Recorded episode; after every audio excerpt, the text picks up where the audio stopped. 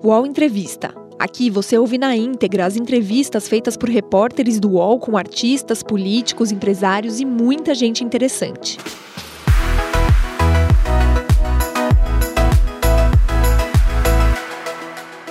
Eu sou Diego Sarza, está no ar mais um UOL Entrevista. E o convidado dessa vez é o ex-ministro da Secretaria de Governo do governo de Jair Bolsonaro, o general da reserva Santos Cruz, que chega agora aqui para participar da nossa programação, dessa entrevista. General, seja bem-vindo. Um ótimo dia para o senhor. Dias, bom dia. Bom dia, Diego. Vamos em frente. Bom dia, é. Carla, também. Bom dia, general. Muito obrigado por ter atendido o nosso convite. Vamos nessa. Vamos nessa. Tudo bom, Carla? Seja bem-vinda também, colunista do UOL, Carla Araújo. Um ótimo dia para você. Bom dia, Diego. Bom dia, Josias. Bom dia, general. Obrigada por estar aqui conosco. Vamos juntos, então, nessa entrevista. General, quero começar é, falando com o senhor sobre a participação do ex-ministro da Saúde, o general da ativa Eduardo Pazuello. Ele esteve num ato na, no último domingo, no último fim de semana no Rio de Janeiro, ao lado do presidente Bolsonaro, subiu no trio elétrico.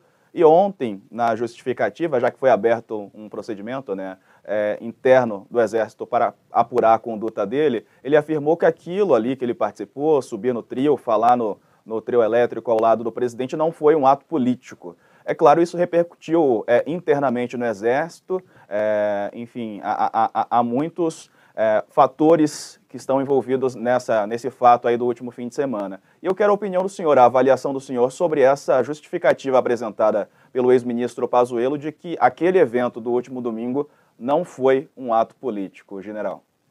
Olha, eu acho que nem ele acredita nisso. Eu acho que é, muito, é até muito difícil até de comentar uma coisa dessas, porque é, seria desconsiderar a, a, vida pregressa do, do, do, do general Pazuello, é, seria uma desconsideração muito grande com ele, mesmo se a gente acreditasse nisso. É uma, é uma coisa tão infantil, tão sem, tão sem cabimento, que a gente fica, fica quase sem reação perante uma, uma, dizer uma coisa dessa para o é, comandante do Exército. Né? É, eu vejo o seguinte, não ninguém transgressões disciplinares elas existem. O Exército aí tem mais de 200 mil homens, né? tem as Forças Armadas todas. Existem transgressões disciplinares de, de várias naturezas. E isso aí é tratado normalmente, sem escândalo, sem massacrar o transgressor, sem nada, né? E, e deixar para os comandantes, eles tomam essas providências, normalmente têm experiência para fazer isso, os comandantes, nesse caso o comandante do Exército tem experiência, isso aí não, não tem problema nenhum para o Exército, mas tem que deixar o comandante atuar. E, eu, e a pessoa também que que, que, cometeu a transgressão, não tem problema. Se ela reconhecer, também ninguém vai ficar, ficar fazendo exageros de consideração. Agora, o que está acontecendo é que nós, nós saímos do limite do razoável, né? E, e fomos para um limite absurdo para ter que escutar coisa desse tipo. O problema não se trata de, de, de, do, do, do, general Passuelo, não se trata da transgressão, porque isso daí o Exército, se deixar para o Exército, o Exército resolve coloca as coisas no lugar, dá o recado para a instituição, é, não deixa a política afetar a instituição, mas tem que deixar o comandante do Exército resolver. O problema não é o comandante do Exército, o problema não é nem o, o general Pazuello, o problema não é nem a, a, a, a transgressão. O problema se, se chama presidente da República. Esse é o problema. Porque, o, o como eu falei, o problema todo, aí o comandante do Exército resolve, deixa para ele que ele resolve, bota a disciplina no lugar, é, faz as recomendações que tem que fazer, mantém o Exército afastado da política, não, não sai massacrando ninguém também. Agora, esse, esse tipo de exposição aí, uma exposição que está que tá forçada por uma autoridade que, que não tem preparo para lidar com, com o assunto, ou melhor, que talvez que está fazendo isso daí de maneira proposital. General, senhor falando dessa questão do comando do Exército, o comandante do Exército, assim, há expectativa, então, de que haja uma punição, porque na sua avaliação e do que a gente tem escutado também, essa desculpa que o Pazuello está apresentando não deve convencer.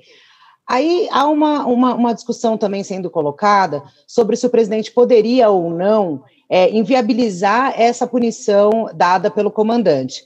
pela interpretação do Estatuto Militar, é, se encerraria no comandante. É, essa é a sua avaliação? E aí eu queria saber o que, que pode acontecer eventualmente se o, o Bolsonaro resolver é, derrubar essa punição, trocar o comando do Exército, enfim, como é que o senhor vislumbra o desmembramento disso, caso o presidente continue protegendo o Pazuello a ponto de não querer que ele seja punido, já que foi ele que levou o Pazuello ao palanque, né? Olha, o que eu vejo é o seguinte, eu não vou exigir nada nem dar sugestão sobre o que, que o comandante do Exército é, tem que fazer. O comandante do Exército é uma pessoa honrada que tem experiência, né? tem ali discussões que fazem no ambiente do alto comando do Exército, que são pessoas também com muita experiência e de absoluta confiança. Então, a, a, tem que deixar eles atuarem. E não podem ser constrangidos por, por, por conta do presidente da República, que não tem noção institucional. Então, a, a, tem que deixar o Exército resolver, e o Exército tem que fazer o que precisa ser feito. E vai fazer o que precisa ser feito, eu não tenho dúvida disso. O Exército sempre fez o que precisa ser feito.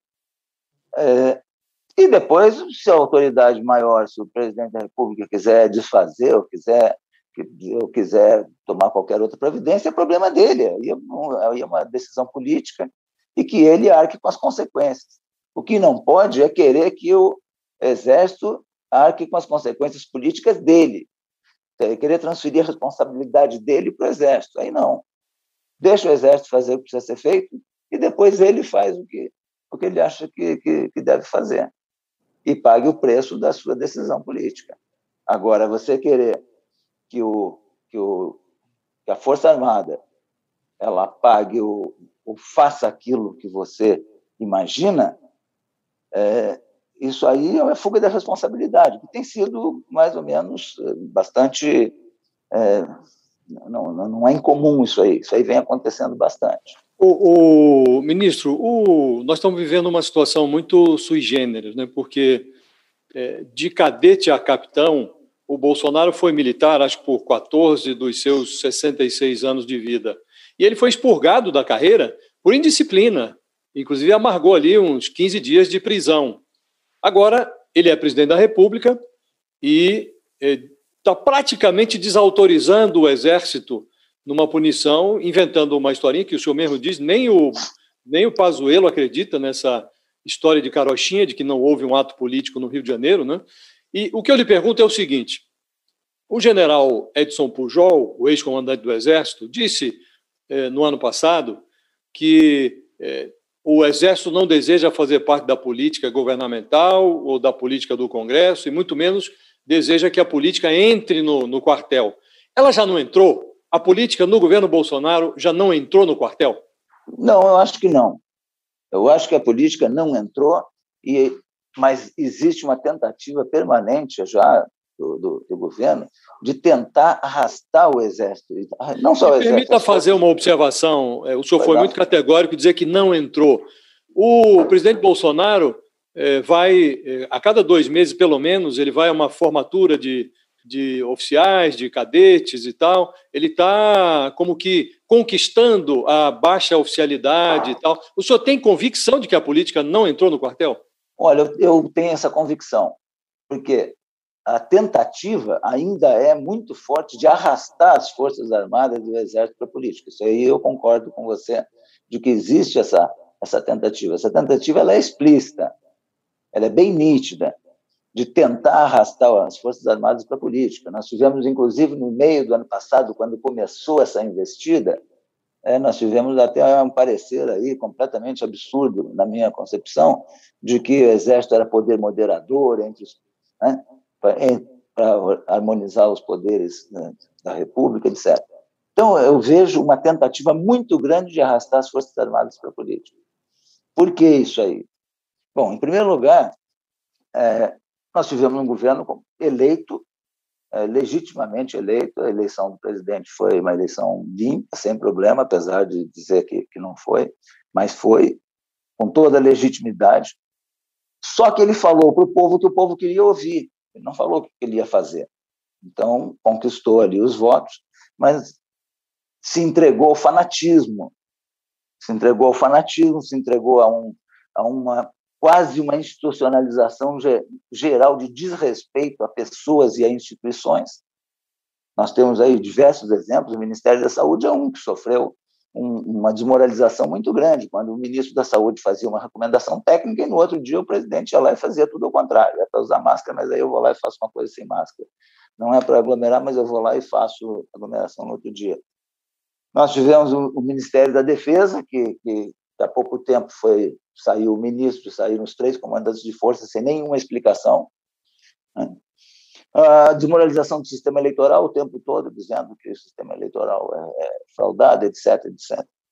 Então, você tem uma, uma sistemática de, de, de, desrespeito, uma sistemática de desmoralização. E as Forças Armadas elas estão sofrendo esse, essa, essa tentativa de arrasto para a política, eu não tenho dúvida disso.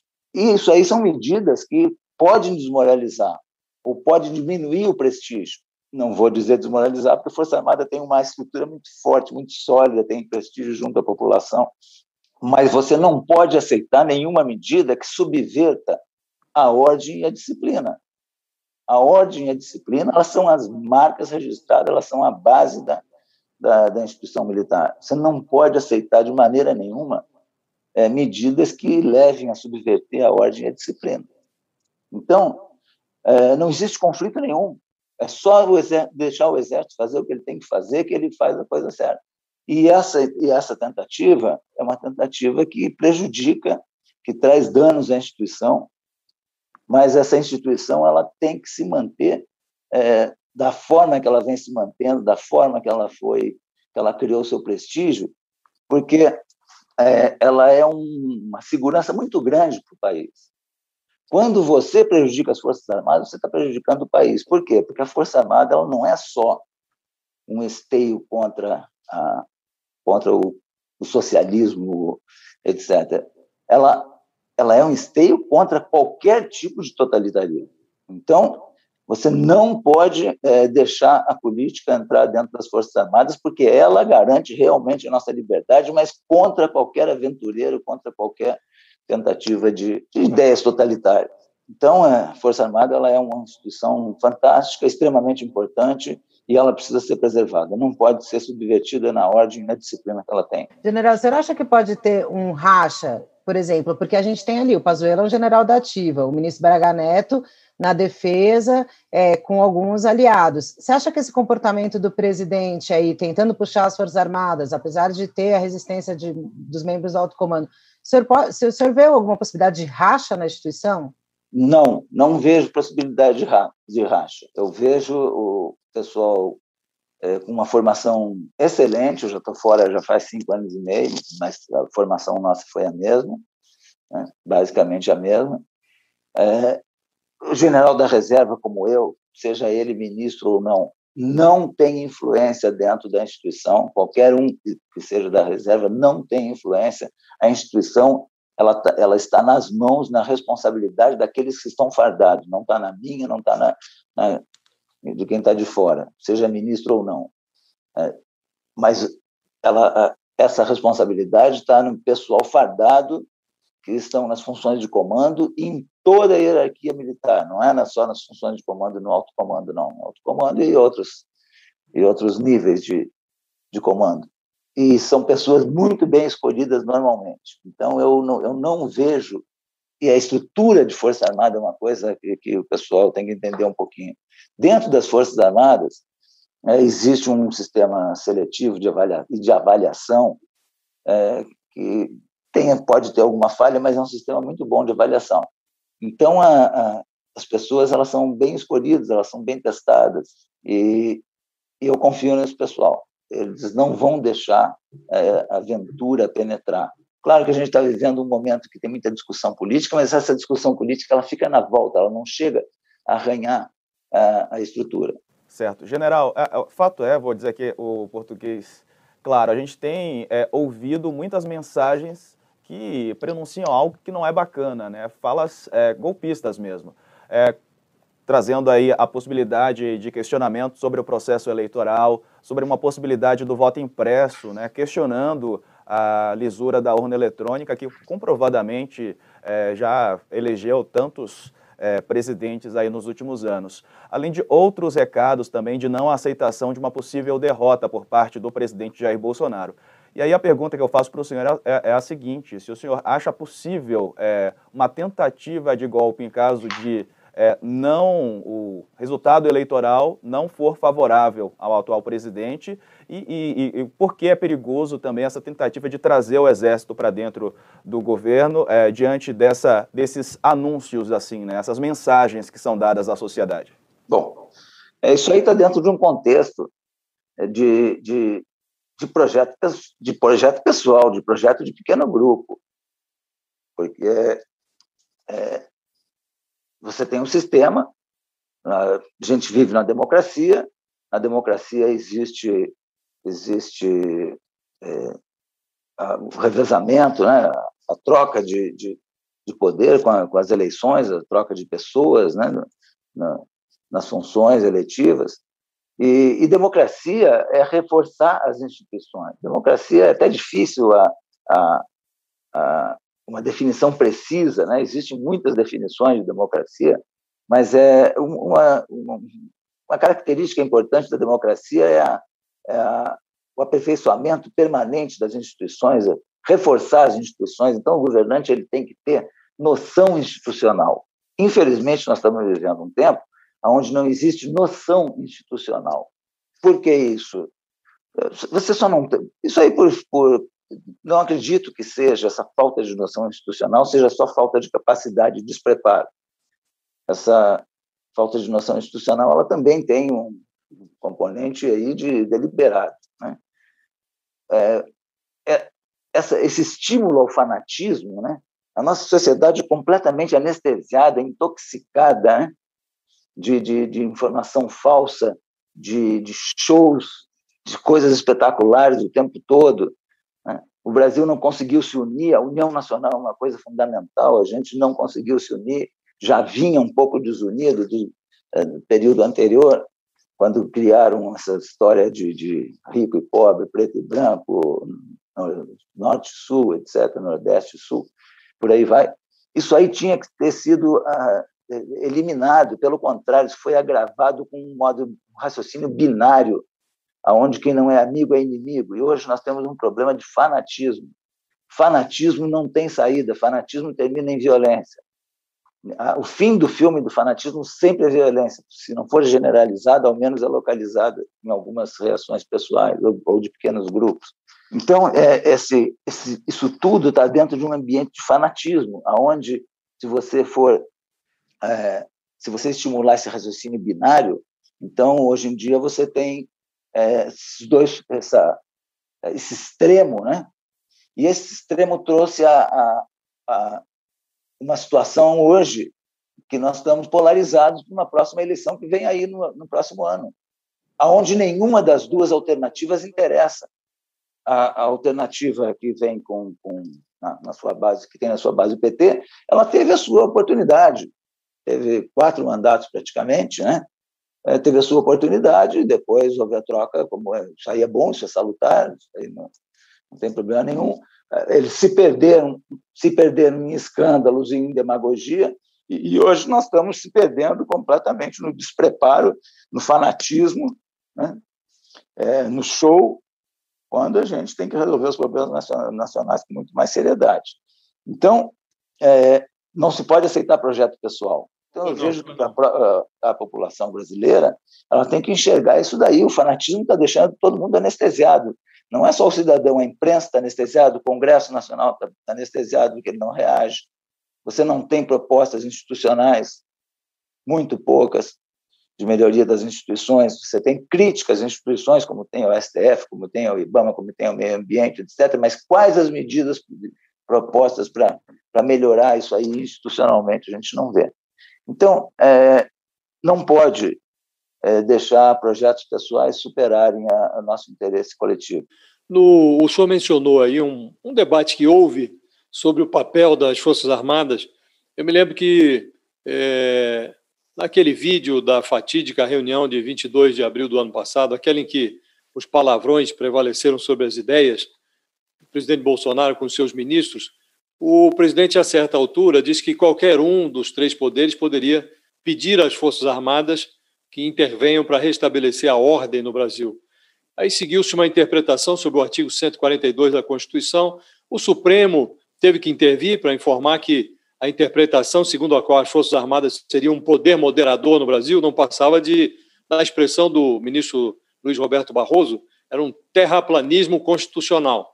O senhor disse há pouco que as Forças Armadas são importantes, relevantes, porque elas não permitiriam nenhuma aventura, seja ela é, de, de teor socialista ou de qualquer outro tipo de matiz ideológico. Eu queria entender qual é o seu ponto de vista, o que é que o senhor acha que é efetivamente o papel das Forças Armadas. Como é que as Forças Armadas, é, amanhã, por exemplo, se o eleitorado escolhe um presidente socialista, ou, ou seja lá o que for, ou um extrema, extrema esquerda, extrema direita, qual é o papel das Forças Armadas? O que é que o senhor quis dizer quando a, a, afirmou que as Forças Armadas não permitiriam uma aventura, seja ela de que ideologia for? Não, mas só que o exemplo que você deu de uma pessoa é, ser eleita né, pela população, é, bom, aí ela foi eleita, não é uma situação excepcional.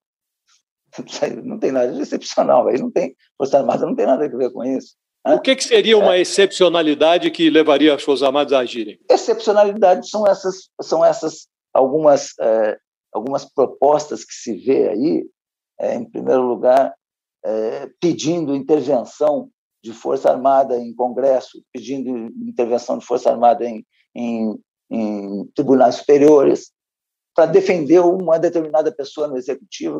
Não, são coisas que são, não, tem, não tem cabimento você solicitar isso para uma Força Armada. Não, são, são essas situações que eu digo que não são, é, que, não, que não pode ser, não pode se esperar uma resposta positiva de Força Armada para esse tipo de proposição. Para ser específico, é, ministro, é, o presidente tem afirmado aí, frequentemente, ele se refere ao Exército como meu Exército, as minhas Forças Armadas, e diz que ele pode determinar as Forças Armadas que é, saiam às ruas para evitar essas medidas restritivas que governadores e prefeitos têm sido obrigados a adotar em função da pandemia. Numa situação como essa, é, o senhor acha que a ordem tem que ser obede obedecida, não? Teria que ser obedecida? Em primeiro lugar, isso daí, né, isso aí não está num contexto de, de, de, realidade, isso aí está num contexto de demagogia, né, de a minha Força Armada, isso aí, não, isso aí não, não, não é assim. A Força Armada é uma instituição nacional, ela é extremamente respeitável. Eu tive a felicidade de, de viver maravilhosamente 47 anos dentro da instituição. É, tenho uma grande consideração pelos comandantes que hoje estão pelo alto comando e por todos os comandantes, pelos soldados também, não é consideração só pelo, pelo alto comando, não, é consideração por soldados, cabos, sargentos, capitães, coronéis. Então, é, isso está num contexto de insegurança política, isso está num contexto de insegurança política também eu não vejo nenhuma. E como que isso aí seria na prática? Vamos dizer, vamos dizer que a gente tem um agravamento da situação de pandemia, que já está terrível, mas vamos dizer que tem um agravamento num determinado local. E que um prefeito ou um governador tenha a necessidade de fazer uma medida restritiva mais pesada. Ah, sim, você vai usar a Força Armada para fazer o quê? Como, como que é isso? Como que é isso na prática? Né? Então, sabe, estamos vivendo de show. Então, diz logo, quer fazer, faça. Você não pode, em todo o seu discurso político, você colocar a Força Armada no meio da, da sua narrativa. Você tem que ter capacidade de articulação. Se você acha que os, os governadores estão, estão, estão errados, chama esses governadores a Brasília, faz uma reunião, todo mundo cara a cara, conversa, dialoga. Não tem problema de a pessoa ter um modo de pensar diferente do seu.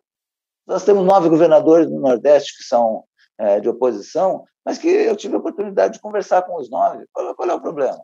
Foram eleitos pelo, pela sua população. Então, é, é, chama e conversa. É, qual é o problema? Você pode, ou você pode até ir lá, fazer a deferência de ir lá conversar com o governador, né? com a sua autoridade, você vai lá até para prestigiar. É, quando um presidente, por exemplo, ele vai até um, um governador, etc., ele tá, quando ele vai ao Congresso, quando ele vai a um superior tribunal, ele está mostrando uma deferência, tá? até admirável o que ele está fazendo, e vai dialogar, e se não gosta, e, se, e, e, discute, não tem problema nenhum discutir. Assim como não tem problema nenhum o presidente é, é, dar para trás, como não tem problema nenhum o presidente errar. Ninguém quer um, um presidente infalível. Todo mundo quer uma pessoa normal, uma pessoa que pode errar, que pode acertar. Mas está faltando a normalidade. General, é uma questão que, que me chama a atenção, o senhor falou do fanatismo em relação ao Bolsonaro, né? O senhor tinha uma proximidade com o presidente, conhece o presidente há muito tempo, fez parte ali do pré-governo, né? Estava na equipe que, que, começou, enfim, o senhor falou aí dos contatos com os governadores, imagino que foi durante a sua passagem pela Secretaria de Governo. A minha pergunta é, é, é um pouco assim, eu queria entender, o senhor se arrepende de, de, de ter feito parte do governo? Faria algo diferente? Assim, como é que o senhor vê? Assim, o senhor acha que o Bolsonaro mudou depois que ele foi eleito? é, ou surpreendeu negativamente o senhor? Enfim, como é que o senhor faz uma avaliação do Bolsonaro antes de ser presidente, depois? E aí também uma avaliação pessoal sua, o senhor se arrepende de ter feito parte desse governo? Bom, em primeiro lugar, não me arrependo de nada. Fui eleitor, né? fui eleitor do presidente Bolsonaro. É, no meu ambiente, eu podia influir. Eu, eu fiz a, a, vamos dizer assim, a propaganda ali no meu ambiente, ambiente familiar, de amigos, né? como to, quase todos os brasileiros fizeram, quase todos aqueles que votaram no Bolsonaro fizeram isso. Né? Eu fui um eleitor absolutamente normal. Né? E que eu acho que naquele momento era a melhor opção é, pela proposta, pela proposta e também para encerrar aquele período que vinha dos quatro governos, onde o PT era o, o partido central. Ele tinha outros partidos junto com ele. Até porque você tem que ter essa, essa, essas, essas, mudanças ao longo da, da, da, vida política do país. Então, foram quatro mandatos, houve um desgaste muito grande por conta de, de escândalos de corrupção, de demagogia. Né? É, a corrupção, apesar não, a corrupção não foi só o PT, ela pegou um espectro muito grande de partidos, de pessoas, pessoas de partidos diferentes, etc. Mas o PT acabou ficando com a conta maior. Então, a, a, naquele momento, era a opção, e pela proposta. Só que, infelizmente, a proposta ela não foi cumprida. É, é, é o típico caso de estelionato eleitoral, onde você fala uma coisa e não faz. Por Mas o que exatamente? Porque, por, por exemplo, porque, porque por exemplo, daí? ele eh, no negócio da, das armas ele conseguiu fazer os decretos, ele não conseguiu avançar totalmente a agenda de valores. No que exatamente o senhor se refere? Não, em primeiro lugar, o combate à corrupção. Não, não, ah, o COAF tá. não ia ficar no Ministério da Justiça com o Sérgio Moro? A prisão em segunda instância, onde é que está? Não é isso? Então, só para dar dois exemplos. Só que quando assumiu, ah, um pequeno grupo de fanáticos é, tomou conta. Tomou conta, ganhou a influência e, e vem intoxicando o país, é, apostando no fanatismo. Um fanatismo que vai levar, como eu falei, pode levar à violência. Então, então houve uma mudança, houve uma mudança de, de, entre a proposta e a execução tem diferença? Tem, tem diferença entre a proposta e a execução. E eu sempre fui honesto, eu sempre fui, eu sempre disse aquilo que eu achava que, que, que, que devia. Com assessoria, né? na assessoria, eu sempre falei aquilo que eu, que eu achava para ajudar a autoridade. Assim como hoje eu estou fazendo essa crítica aqui, é, pra, o objetivo é ajudar, é alertar a população e, claro que eu não tenho a pretensão de alertar o presidente da República no terceiro ano de mandato, né? Ainda mais que eu sou um cidadão que não tenho nenhuma, nenhuma função pública, não tenho nada. O senhor disse há pouco que nós estamos vivendo de show, né? Em 2019, quando o senhor deixou o Planalto ali prematuramente, por conta desses personagens que o senhor agora está chamando aí de fanáticos, é, o, o senhor declarou naquela ocasião que havia um show de besteiras, foi essa a sua expressão, que tirava a atenção das coisas importantes. Num ambiente como o que nós estamos vivendo hoje, em que o brasileiro enfrenta essa pandemia armado de excesso de cloroquina e de escassez de vacina, não lhe parece que sobraram só as besteiras? O senhor ainda enxerga alguma coisa importante no governo? Existem, existem coisas que são feitas e que não, eu, eu não vejo só bobagem, não. Eu vejo que existem coisas que são, que são válidas, que são feitas. O é, show de bobagem continua. Continua, e, e, e continua atrapalhando aquilo que é feito. É, por exemplo, você quer ver um, você tem um sistema, você tem um sistema orçamentário você tem um sistema de execução orçamentária. Então, bem ou mal, você tem uma administração pública que funciona, tem os ministérios funcionam, né? às vezes funcionam mal por falta de, de condição política, por falta de orientação política, como é bem típico o caso do Ministério das Relações Exteriores, como é o caso do Meio Ambiente, etc. Então, mas eh, eles têm uma estrutura orçamentária. Você tem algumas medidas, até de coisas pequenas ou de coisas práticas para a população, é, algumas, algumas obras que estão sendo terminadas. Né? Pode ter o show parecendo que, que são obras do governo, não são, são obras que começaram às vezes 10, 11 anos atrás, 8 anos atrás, mas acabar aquilo que está inacabado também é bom. Então você tem algumas coisas boas acontecendo. É só que, infelizmente, uh, o show da, da uh, o, show diário, isso aí é um fenômeno mundial, isso aí não é só no Brasil. É um, fenômeno, é um fenômeno mundial, a gente pode localizar em vários países, que quando falta a, a, a tranquilidade ou o conhecimento para fazer o gerenciamento correto, você substitui aquilo ali por um, por um show semanal ou diário, seja lá o que for. Então, é, é, existem coisas que estão acontecendo. O país não está parado, tem pessoas que estão trabalhando, tem muita gente correndo atrás, empresariado, etc. Funcionários públicos excelentes, né, que existem. O problema está sendo comportamental. O UOL Entrevista volta já.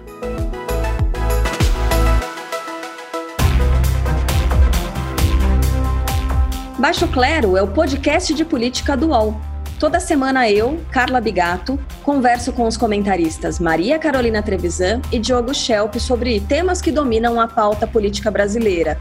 Você pode ouvir o Baixo Clero e outros programas do UOL em uol.com.br podcasts, no YouTube e também nas principais plataformas de distribuição de podcasts.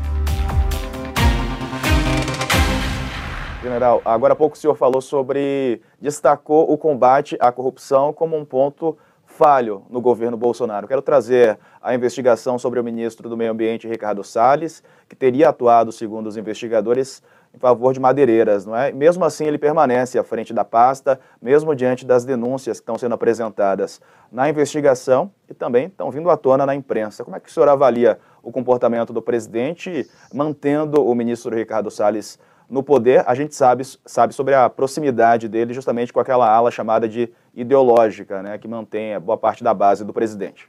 Olha, o caso do, do, do ministro aí é um caso específico, um caso específico que depende de investigação. Eu não, eu, eu, não é meu estilo fazer, fazer comentários sobre aquilo que está sob investigação. Né?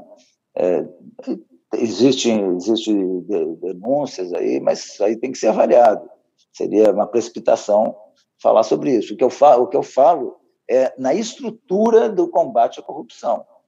Sem dúvida nenhuma, quando foi anunciado Sérgio Moro para que era o, o, o, famoso ali pela Operação Lava Jato, quando foi usado esse o conceito da Lava Jato na, na campanha, né, foi, foi para se eleger. E, e trouxe o, o juiz, né, o principal juiz da Lava Jato, veio junto o COAF é, ia para o Ministério da Justiça. Ninguém conhecia COAF, mas a população toda ela começou a. Hoje o pessoal está mais politizado, hoje o pessoal conhece mais, mas aí o COAF logo, logo também já foi descaracterizado. Já... Eu estou falando da estrutura, né, de montar uma estrutura. Você tem que montar uma estrutura com os órgãos de controle, com a Receita Federal, com tribunais de contas, com Controladoria Geral da União, né, com CGU você tem que equipar as polícias, eh, as polícias técnicas, né? É, as perícias, né? Você tem que equipar com, com, equipamentos, com programas, com gente, capacitação de pessoal para acompanhar lavagem de dinheiro, etc, etc. Você tem muita coisa para fazer. Cadê o projeto? Qual, qual, é o projeto realmente de combate à corrupção? Então, eu falo sobre isso. O caso do ministro, eu, eu prefiro não entrar, porque é uma coisa que depende de investigação, para não cometer qualquer precipitação ou, ou injustiça, eu prefiro não falar de casos pessoais. Ministro, na, na presidência da República agora é, é, um governo civil, foi eleito. Ninguém sabe o ministro, o nome do ministro da Educação, ninguém conhece, mas todos conhecem os nomes dos generais do governo. Eu acho que a ideia de aproveitar no governo generais da reserva é uma boa ideia, porque o Estado, afinal de contas, investe na formação desses profissionais do Exército, tem normalmente boa formação, e seria um contrassenso que uma pessoa com o perfil do presidente Bolsonaro não aproveitasse esses generais. Mas havia no início do governo uma superstição segundo a qual eh, generais como Hamilton Mourão, Santos Cruz, Heleno, Braga Neto, Ramos, essa, esse pessoal é, atuaria como uma espécie de força moderadora junto a um presidente que é meio explosivo, tem um, um pavio curto. E houve um, o contrário. É, o senhor deixou o governo, mas os que permaneceram, eles como que se bolsonarizaram. É, o, o, general Heleno vai e vem, uma hora critica o Centrão, agora ele já está até justificando a, a, presença do Centrão no governo. Não lhe parece que este movimento, o comportamento dos generais que estão no governo, agora então com esse acréscimo de um general da ativa no Ministério da Saúde, fazendo o trabalho precário que fez, permitindo que o presidente interferisse na, na atividade do Ministério da Saúde, não lhe parece que isso contribui para esse prejuízo que as Forças Armadas estão sofrendo agora na sua imagem? Bom, primeiro, eu vou começar pelo final. Eu não tenho dúvida nenhuma de que existe um prejuízo. Certo? Claro que, a, que o prestígio das Forças Armadas ele foi construído não só pela minha geração, mas pelos meus comandantes, né, de várias gerações de, de oficiais, tudo, é, desde a época do, do período ali de governos militares. Então, houve uma uma profissionalização muito forte, o afastamento da política, e isso aí trouxe uma participação é, muito boa do Exército em, em, auxiliar políticas públicas, não política de governo, mas políticas públicas. Tudo isso trouxe muito prestígio e a profissionalização e a participação junto à população, sempre auxiliando nas políticas públicas. E, e hoje existe um desgaste, não tenho dúvida disso, por causa dessa, dessa verdadeira é, insanidade de querer arrastar as Forças Armadas para a política. É, os militares no governo, eu não sou contra é, militar participar de governo, assim como existem alguns militares que podem auxiliar no projeto do governo, sem dúvida nenhuma, alguns podem. Agora, o, o, o, o número excessivo, ele deforma a representação social também nos escalões de governo. Essa é a primeira, primeira característica. É, outra coisa é que o Brasil é um dos maiores países do mundo. Também no meio civil você tem uma, uma quantidade de pessoas uh, capazes em todas as áreas. Se você for para a área da saúde, para as outras para as áreas técnicas, para a área gerencial, é, no funcionalismo público você tem pessoas maravilhosas. Eu encontrei muita gente de altíssima qualidade na administração pública. Né? É, destaco aqui pessoas que eu conheci, por exemplo, da carreira de gestão, né? gestão pública, só pessoas capacitadas, né? pessoal do CGU. Então, ah, em todas as áreas, você tem pessoal civil, então você não pode também deformar fazendo, fazendo a sua fonte de abastecimento só a fonte militar. Esse vínculo do militar, seja ele da reserva ou da, ou da ativa, com a, a, instituição militar, ele, ele, acaba existindo, essa percepção existe na cabeça do, do, do cidadão, na cabeça da, da população. Isso existe, essa percepção, e está correta. É percepção. Não, apesar, mesmo que a, que a, instituição esteja desvinculada das, do, do, do, desempenho pessoal é, de, de, militares da reserva, mas isso para a população está vinculado. Queira ou não queira, está vinculado e dá esse desgaste aí. O problema de, de pessoal da ativa, militar da ativa, é o mesmo problema, por exemplo, eu vou dar o caso do Sérgio Moro. Tá? que era juiz e teve que pedir demissão. Ele não foi, ele não passou à disposição do governo. Ele não se aposentou proporcionalmente. Ele teve que pedir demissão para exercer uma função de natureza política. Então, o pessoal da ativa de todas as carreiras de Estado, a coisa tem que ser resolvida. Por, ex por exemplo, quem tem menos de 10 anos e vai exercer função de natureza política está fora, não volta mais para a sua para sua função. Por esse raciocínio, tem... o Pazuello não poderia ter sido ministro da Saúde na ativa, ele deveria ter passado para a reserva, para seu juízo. Ah, é, não só ele, como você tem pessoas também, por exemplo, da Polícia Federal que estão em cargo ministerial em função política, você tem gente do, do, do Ministério Público, você tem do Judiciário, né? é, Polícia Federal, Polícia Rodoviária Federal, todas as carreiras de Estado, quando for exercer uma função política, ela não pode retornar, senão o vínculo está estabelecido. Então, isso aí é uma coisa que tem que ser, tem que ser resolvida para todo mundo, não é só para militar. Isso aí, e a nível estadual também, em polícias militares, né? É, às vezes você tem muitos coronéis e até capitães, etc. Você tem gente capitão trabalhando em gabinete de deputado. Não, eu vou, eu vou me permitir fazer uma, uma pergunta é, que é a seguinte. Sempre se é, mencionou o fato de que na Venezuela, por exemplo, as Forças Armadas foram como que cooptadas pelo Estado, pelo governo. Né?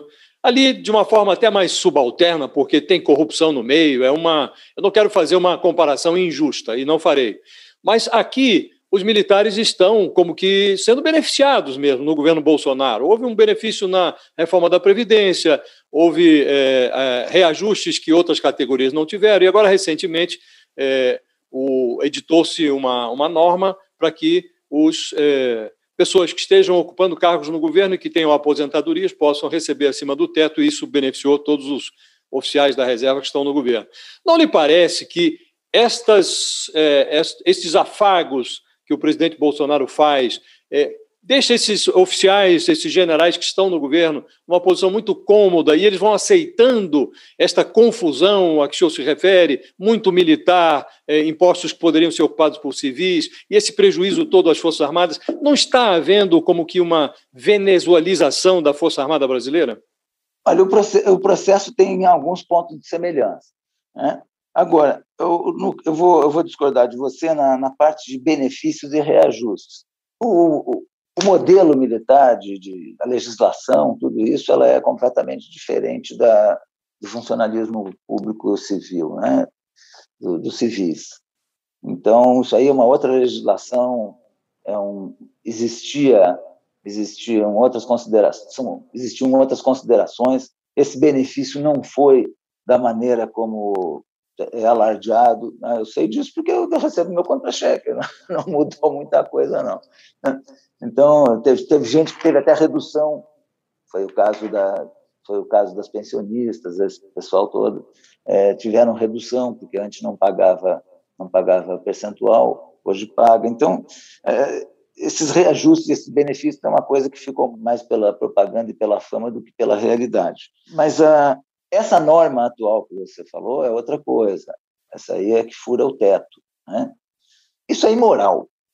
Vamos, né? vamos.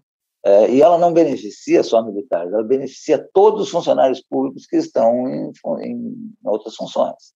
Então, se eu sou um delegado de polícia, classe especial, se eu sou um oficial do exército, se eu sou, um, é, sou do, do judiciário, etc., ou do Ministério Público, e de outras carreiras. Né?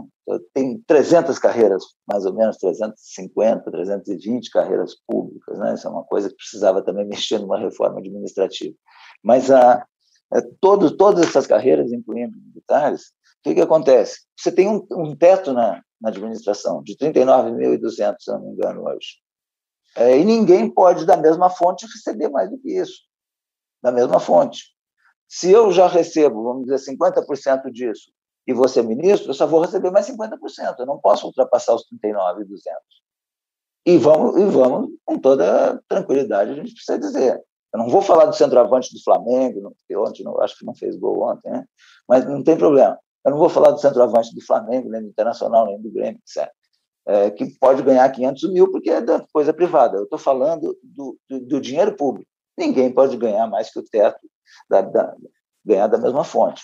Então, o que foi feito agora? Você tem o seu, o seu salário é, que você traz lá da sua aposentadoria ou lá do seu órgão de governo, e aí você exerce uma função de natureza política, ou uma, uma secretaria de natureza especial, um DAS6, etc. E, e aí você considera os dois separados. Se nenhum dos dois chega em 39, eu ganho os dois. Então, isso aí, para mim, isso aí é um. Isso é pode levar uma pode levar uma acomodação desses oficiais que estão no governo e pode. Eu acho, eu acho que todo que, que não é só de oficial, não, de todo mundo, de todo mundo que você que você atrai, não interessa se é oficial ou se não é, é, se é civil, se é militar. Eu acho que esse tipo de coisa é, deforma, corrompe, e isso não pode acontecer. Felizmente, parece que tem algumas ações de alguns parlamentares pedindo para que isso aí seja considerado inconstitucional. O Mourão falou para a gente que ele vai doar a parte dele, general. É, até pela vergonha, né? Pela vergonha você pode fazer isso, mas institucionalmente você tem que, você tem que, que, que anular essa, essa portaria. Isso aí foi feito por portaria. Sim. Certo. General, eu queria voltar na, na, questão que o senhor falou da, do combate à corrupção o senhor citou o COAF, né? Um dos filhos do presidente tem ali umas investigações em relação à suspeita de movimentações irregulares, enfim. E, e, eu queria que o senhor falasse se essa agenda de corrupção do presidente Bolsonaro, que não foi para frente, na sua avaliação está diretamente ligada a essas suspeitas que envolvem os filhos dele. E aí eu, eu queria que o senhor pudesse fazer uma avaliação eu lembro que lá atrás também o senhor fazia críticas a essa participação excessiva dos filhos, agora a gente está vendo que eles continuam ainda nessa participação no Ministério da Saúde ali também, durante a pandemia. Eu queria que o senhor fizesse uma avaliação sobre é, quão, quão grave ou não é essa participação e essa influência dos filhos do presidente no governo. Bom, o, o caso, o caso específico de um filho do presidente que tem algum, que tem é, assunto andando na justiça é aquilo que eu falei, né? Eu não vou entrar em considerações porque é um assunto que vai e volta da justiça do Rio de Janeiro para o STF, etc. Então está na mão das autoridades, né? Eu não, eu não vou fazer comentários sobre isso. O que acontece é que qualquer projeto que você tenha, você tem que ter capacidade de organizar. Né? Então, se você quer, quer combater a corrupção, você tem que ter um programa, você tem que ter um projeto, você tem que ter uma mecânica, tem que ter um sistema. Isso nunca foi montado, seja por incompetência, seja por interesse, mas nunca foi montado. É, assim como você na área da educação.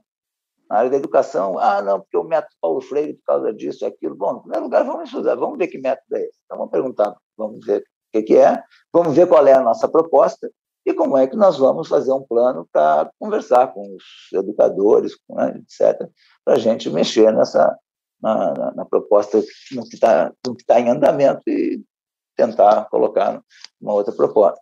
Então, fazer as coisas com diálogo, com planejamento. A gente não vê isso. Então, contra a corrupção, a gente não vê. Eu estou falando, é, você viu na saúde, foi a mesma coisa. Qual foi o projeto contra a pandemia? Vamos reunir os governadores, vamos todo mundo junto, vamos todo mundo unir o país, vamos vencer essa guerra todo mundo unido. Ah, foi isso? Não, não foi. Qual era o projeto? Não tem projeto. Então, agora estamos aí batalhando com uma CPI, né? Então, a, a, a corrupção é a mesma coisa. Você precisa ter um projeto. Vamos como é que nós vamos fazer? E aí você desenvolve um programa, você desenvolve um projeto. O caso da, da de, de, influência familiar. Bom, a gente, né, é, o pessoal fala, né, a gente só convida o cunhado para para vir quando tem que concretar a laje, quando tem que pintar a casa e tal, aí né, é, exagerando aí, né, para dizer que familiar ele não pode entrar em assuntos pessoais, é, nem funcionais. Você tem é, três filhos com, com funções é, legislativas, né? Um no Senado, outro como deputado e outro como vereador, que tem os espaços, eles têm o espaço deles como, como autoridades né? nesses diferentes níveis, né? Agora, é, você tem que ajudar. Eu acho que eles não estão ajudando o governante que é o pai. Eu acho que que poder, até poderiam ajudar de maneira, mesmo nas suas funções, né, poderiam ajudar, mas eu não vejo que a conduta tenha ajudado. Assim como eu não, assim como eu não vejo que o, esse grupo mais próximo, mais fanático, mais extremista, ele tem atrapalhado o governo. Então, eu acho que, que o presidente ele, ele, ele tem a responsabilidade pessoal dele, não estou transferindo a responsabilidade dele para ninguém, mas eu acho que ele poderia ser muito mais auxiliado por esses grupos mais próximos e pela, pelos próprios familiares que têm função legislativa, né? Mas isso aí não vem acontecendo.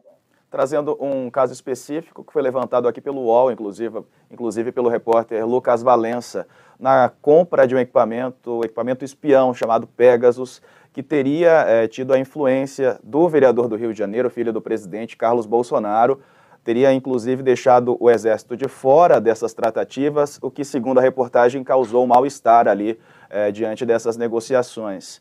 Fato é que agora esse equipamento não vai ser mais comprado, o vereador chegou a negar é, quando a reportagem foi publicada, mas há então indícios fortes relatados pelo Lucas Valença, repórter do UOL, de que Carlos Bolsonaro teria intermediado a compra desse aparelho para formatar uma espécie de ABIN paralela é, pra, a gente sabe que esse aparelho fora aqui do país foi utilizado para investigar jornalistas e outras pessoas que tinham uma visão contrária à, à do governo. Né? Qual é a avaliação do senhor sobre a, influência específica do vereador do Rio de Janeiro, Carlos Bolsonaro, trazendo esse tema aí sobre a compra desse aparelho?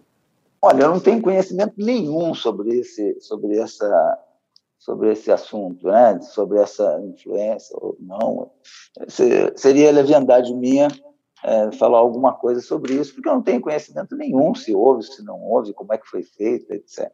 O que eu posso dizer é que existem equipamentos que precisam que algumas algumas instituições elas precisam ter alguns tipos de equipamento, como é o caso da Polícia Federal, como é o caso da Polícia Rodoviária Federal, né? como é o caso da, da Secretaria Nacional de Segurança Pública, etc.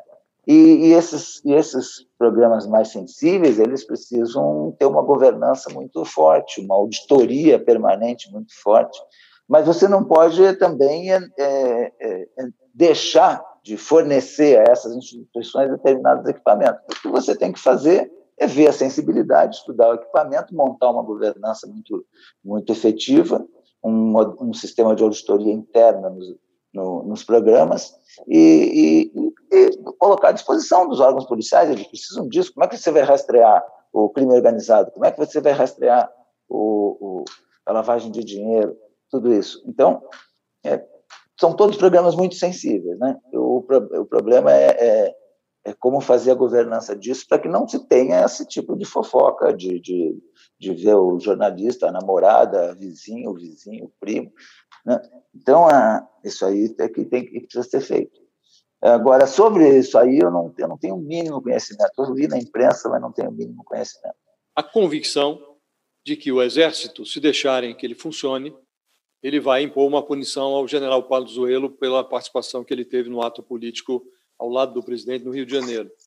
O que eu quero lhe perguntar é qual será o tamanho da crise se o presidente da República não permitir que o Exército atue impondo esta punição que eh, as regras, o Estatuto Militar, as regras do, do próprio Exército impõem que seja eh, efetivada. Que tamanho de crise teremos se o presidente impedir que o Exército atue? Bom, em primeiro lugar, é, eu não tenho dúvida nenhuma de que o Exército, aquilo que eu falei, sair para o Exército não é, não é crise. O Exército, ele, o próprio general Pazuello, ele, ele, é um general, ele tem consciência, ele sabe até a dimensão do, da, da, da, transgressão e tal. E não adianta também, ninguém vai enforcar, ninguém vai fuzilar, ninguém vai. vai não é, pode tripudiar sobre a pessoa. O quando você comete um erro na vida, você é punido, pagou por aquilo, cabeça erguida e vida que segue. Para as pessoas e para as instituições. Né? É, isso, aí eu, isso aí acontece. Então, deixa com o Exército que o, o comandante recompõe é, a disciplina, recompõe a coisa. Vai ser justo, vai ser justo com, com na decisão dele, bem, não tem dúvida, bem, não tem isso, dúvida aí já, isso aí o senhor tá, já disse. Agora, não agora tem, tem uma coisa. Uhum. Agora tem uma coisa. É, tentar impedir que o Exército exerça a, a, as medidas dele de, de, de preservação da sua estrutura, da ordem, da disciplina, da hierarquia. Tentar impedir isso é subversão da ordem e da, e da disciplina. Eu acredito que, que, que o Exército não vai deixar se politizar. E outra coisa que existe é o seguinte, tem que entender isso aí muito bem.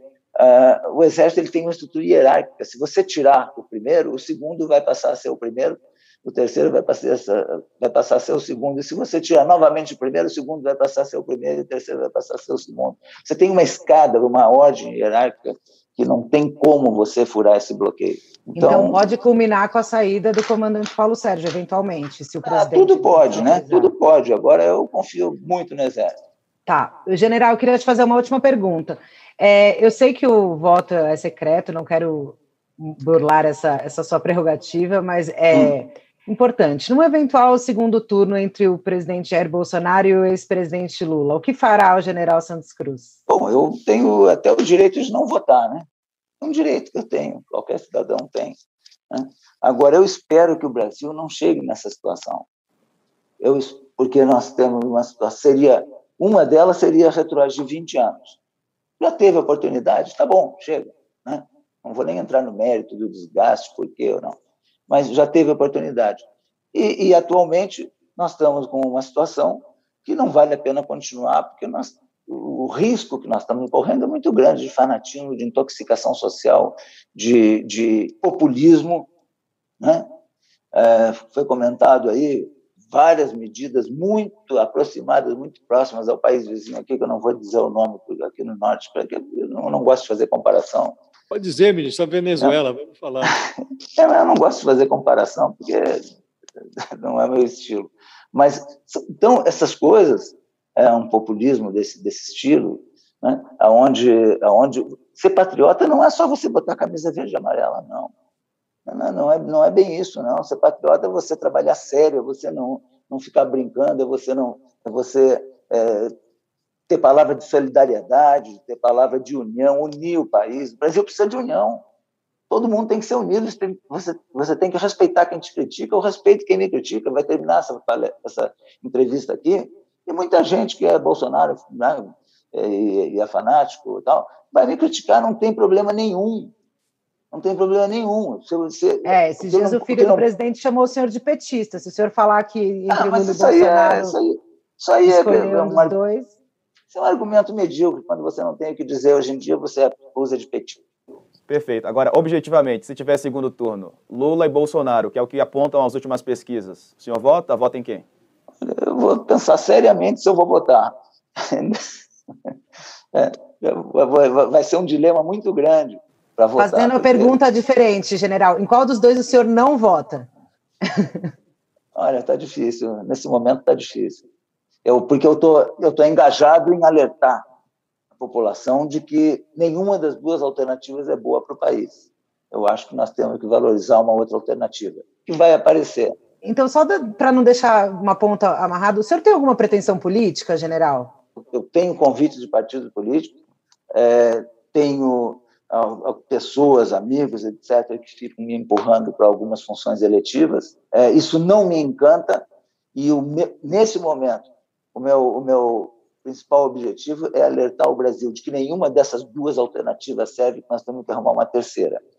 É, se eu quiser eu não sou filiado a partido político, se eu quiser me filiar a partido a fazer alguma coisa é, eletiva, né, concorrer a algum cargo, eu vou ter que me filiar a algum partido, porque a legislação não permite o candidato independente no Brasil. E eu não descarto essa possibilidade, não. Porque se tiver que, se eu achar que eu posso colaborar com alguma coisa, eu vou fazer, apesar qual de cargo? que eu não tenho nem ideia. Porque o meu principal objetivo hoje, nesse momento, é alertar do, do risco que nós estamos tendo de ter, um, de ter um retrocesso ou uma continuidade ruim. Então, esse é, esse, é o meu principal objetivo. É, o restante eu vou ter que ver mais à frente. Quando decidir, então, é, general, conta para mim, por favor, tá? tá feito o compromisso tá de voltar aqui no UOL numa próxima oportunidade. General Santos Cruz, muito obrigado pela participação. Até uma próxima oportunidade. O UOL Entrevista e outros podcasts do UOL estão disponíveis em uol.com.br/podcast. Os programas também são publicados no YouTube, Spotify, Apple Podcasts, Google Podcasts e outras plataformas de distribuição de áudio.